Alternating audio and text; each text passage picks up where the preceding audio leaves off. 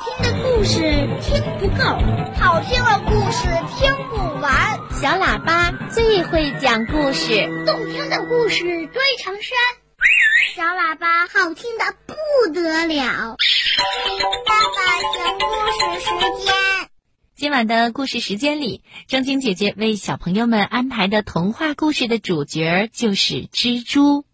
首先，我们来听经典童话故事《夏洛的网》。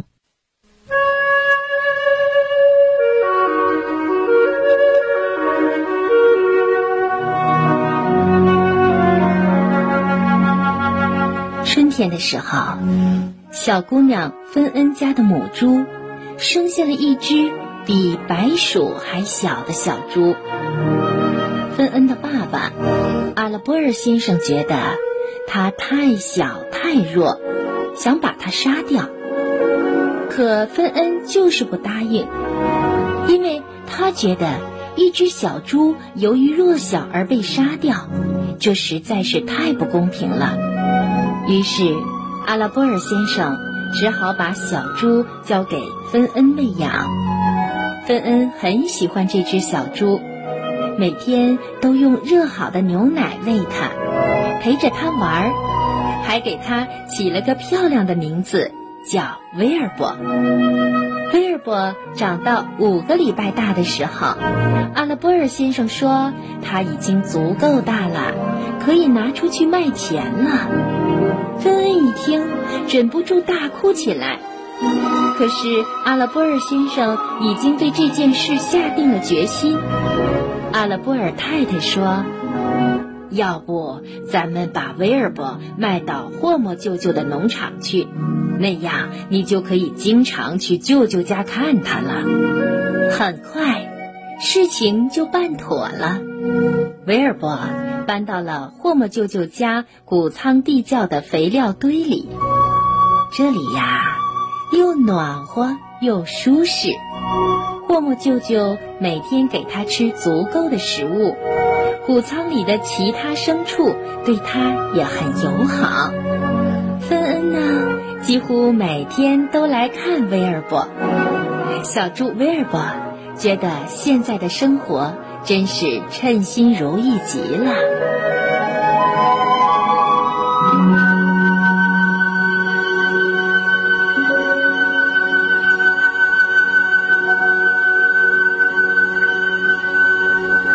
这一天，下了整整一天的雨，芬恩没有来看威尔伯，其他牲畜也不和他玩了。当夜幕降临的时候，威尔伯。感到了一种深深的孤独，他觉得这是他一生当中最糟糕的一天了。这时候，黑暗当中传来了一个很细小的声音：“你需要一个朋友吗，威尔伯？我喜欢你，愿意做你的朋友。可是我看不见你。”威尔伯跳起来说：“你。”你在哪里？你你你是谁？睡吧。那声音说：“明天早上你就能看见我了。”漫长的黑夜过去了，天亮的时候，小猪威尔伯在门框上发现了一只灰色的大蜘蛛，它正朝威尔伯摆动着前腿，友好的向他打招呼呢。早晨好。请问你叫什么名字？威尔伯很高兴地和这个新朋友说起话来。灰蜘蛛愉快地自我介绍说：“我叫夏洛。”威尔伯很佩服夏洛会织网，可当他知道夏洛靠捕捉苍蝇并喝它们的血为生时，感到十分的难过。他在心里说。唉我终于有了一个新朋友了，可这友谊是多么冒风险呀！他又好看又聪明，可又是那么的残忍。我到底该不该喜欢他呢？在农场里，初夏是一年当中最快活、最美好的日子了。天气越来越暖和，苹果树上开满了花儿，蜜蜂绕着苹果树飞来飞去。学校放假了，芬恩几乎天天上谷仓来看望威尔伯。威尔伯呢，也一天比一天更喜欢夏洛了。可是这一天，一只老羊突然告诉威尔伯一个坏消息：“你知道人们为什么把你喂胖吗？到了圣诞节。”他们就会把你杀掉，用你的肉做熏咸肉和火腿。威尔伯一听，吓得跳了起来，他尖叫着跑来跑去，都快发疯了。这时候，夏洛镇静地对他说：“放心吧，你不会死的，我会想办法救你的。”几天以后的一个早晨。农场里发生了一个惊人的奇迹，谷仓门框上的蜘蛛网中央，居然整整齐齐地织着三个大字“王牌猪”。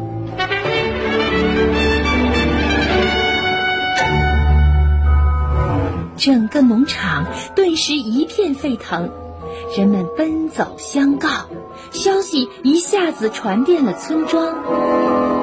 附近的人们听说后，都赶来看威尔伯。他们在谷仓前站了很久，用无比敬仰的目光追随着他，并且喃喃地说：“哦，天哪！我一辈子都没有见过这么神奇的小猪。”过了几天，蜘蛛网上的字又换了新花样，王牌猪变成了了不起。后来。又变成了光彩照人，人们越来越相信这只小猪是不同凡响的。霍莫舅舅决定到夏末的时候带威尔伯去参加集市上的评比，好赢得一些奖金。夏天眼看着要过去了，夏洛也快要产卵了，他呢？本该待在农场里好好的休息的，可是为了帮助威尔伯得奖，他还是跟着大家一起去了集市。在评奖的前一天晚上，霍莫舅妈用牛奶给威尔伯洗了个澡，而夏洛用整整一夜的时间织出了一张带有。谦虚两个字的蜘蛛网。第二天，当威尔伯全身雪白的站到大看台上去的时候，所有的人都鼓掌欢呼起来。人们纷纷说：“哦，这真是一头谦虚的好猪啊！”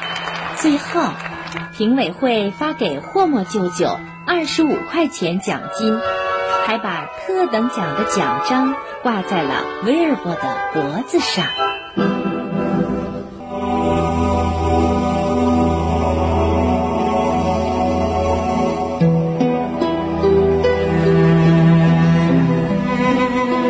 就在这个时候，夏洛产完了五百四十颗卵以后，累得浑身不能动弹了。他说：“威尔伯，我觉得很不舒服，恐怕我见不到孩子们出世了。”威尔伯的眼里涌出了泪水。第一次见到你的时候。我还以为你很残忍，可你却奋不顾身的为我做了一切。我，我怎么担当得起呢？夏洛回答说：“你一直是我的朋友，友谊本身就是一件了不起的事，因为我喜欢你呀。再说，生命到底是什么呢？”我们出生，活上一阵子，然后死去，一生只忙着捕捉苍蝇是毫无意义的。帮助你，也许可以让我的生命更有价值。第二天，夏洛无法和威尔伯一起回农场去了，因为他实在是太虚弱了。尽了全身的力气，向威尔伯的背影挥动着他的一条前腿。不久，他就死去了。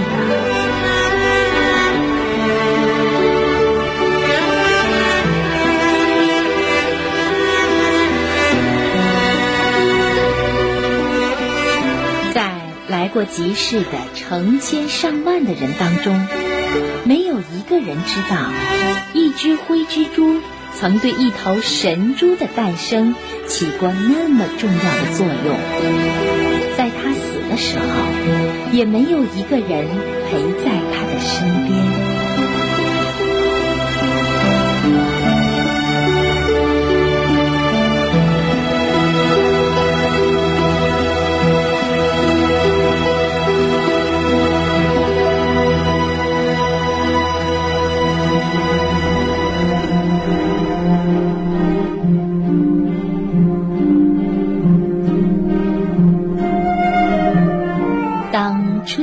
再次来临的时候，夏洛的孩子们一个接一个的出世了。